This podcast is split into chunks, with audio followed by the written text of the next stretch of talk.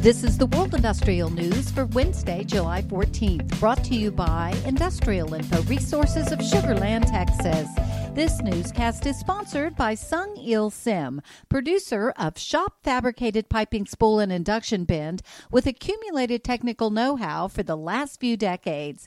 They've also produced and supplied nuclear, thermal, and on and offshore plants with high quality piping. Worldwide electricity use fell by 0.9% last year, the largest percentage decline in at least 35 years, as the COVID 19 pandemic closed businesses and government offices, forcing tens of millions of workers to work remotely, according to the BP Statistical Review on World Energy.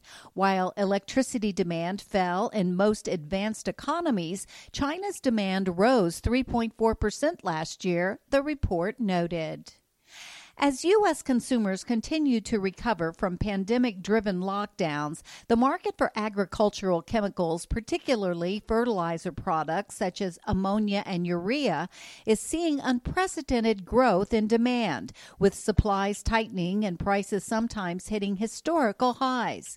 Industrial Info is tracking more than $8.4 billion in capital spending projects for agricultural chemicals across the U.S. that have a medium to high likelihood of beginning construction as scheduled.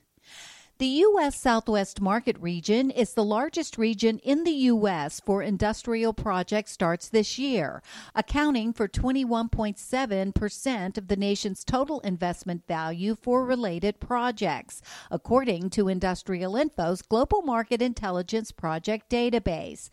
The Southwest region, which includes Texas, Louisiana, Oklahoma, and Arkansas, is home to 248 projects totaling $20 billion that have have started construction so far in 2021. The world's first hydrogen reduced sponge iron has been produced at the HYBRIT pilot plant in Sweden. Classed as the world's leading green steel project, HYBRIT is an initiative between steelmaker SSAB, Sweden's state owned mining giant LKAB, and energy company Vattenfall. And despite the halt of some operations during the COVID 19 pandemic, Western Australia's mining companies are hiring more employees employees than ever, thanks to being one of the only mining areas in the world that escaped the worst of the pandemic relatively unscathed. Industrial Info is tracking more than $45 billion in active mining projects in Western Australia. For details on these and other breaking news, read the full stories at www.industrialinfo.com. I'm Peggy Tuck, reporting for Industrial Info News.